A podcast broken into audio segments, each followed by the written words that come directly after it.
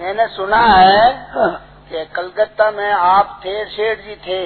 पाँच, सात, दस कोई सत्संगी थे, नारायण जी वगैरह नारायण जी वगैरह तो शेठ जी बोले कि स्वामी जी तो गुरु अपने आप को नहीं मानते, पर मैं कहता हूँ, ये नारायण वगैरह सब स्वामी जी के चेले हैं।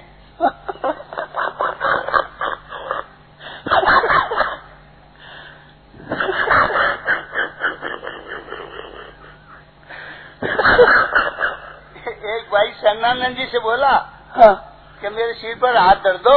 हाँ, सिर पर हाथ धर दो सिर पर। हाँ, तो बोले क्यों? हाँ, कि आप गुरु हो जाओगे। हाँ। तो सिर पर हाथ धरने से गुरु होता तो ना ही तुम्हारे ऊपर हाथ धरता गुरु हो गया क्या?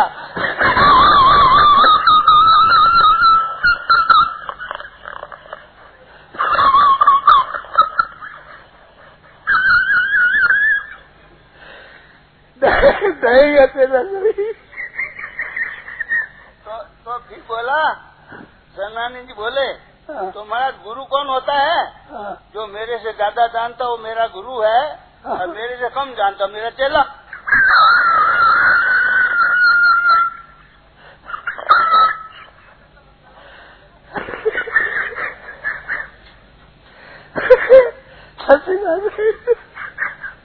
है मेरे शब्द मैं जानना है गुरु।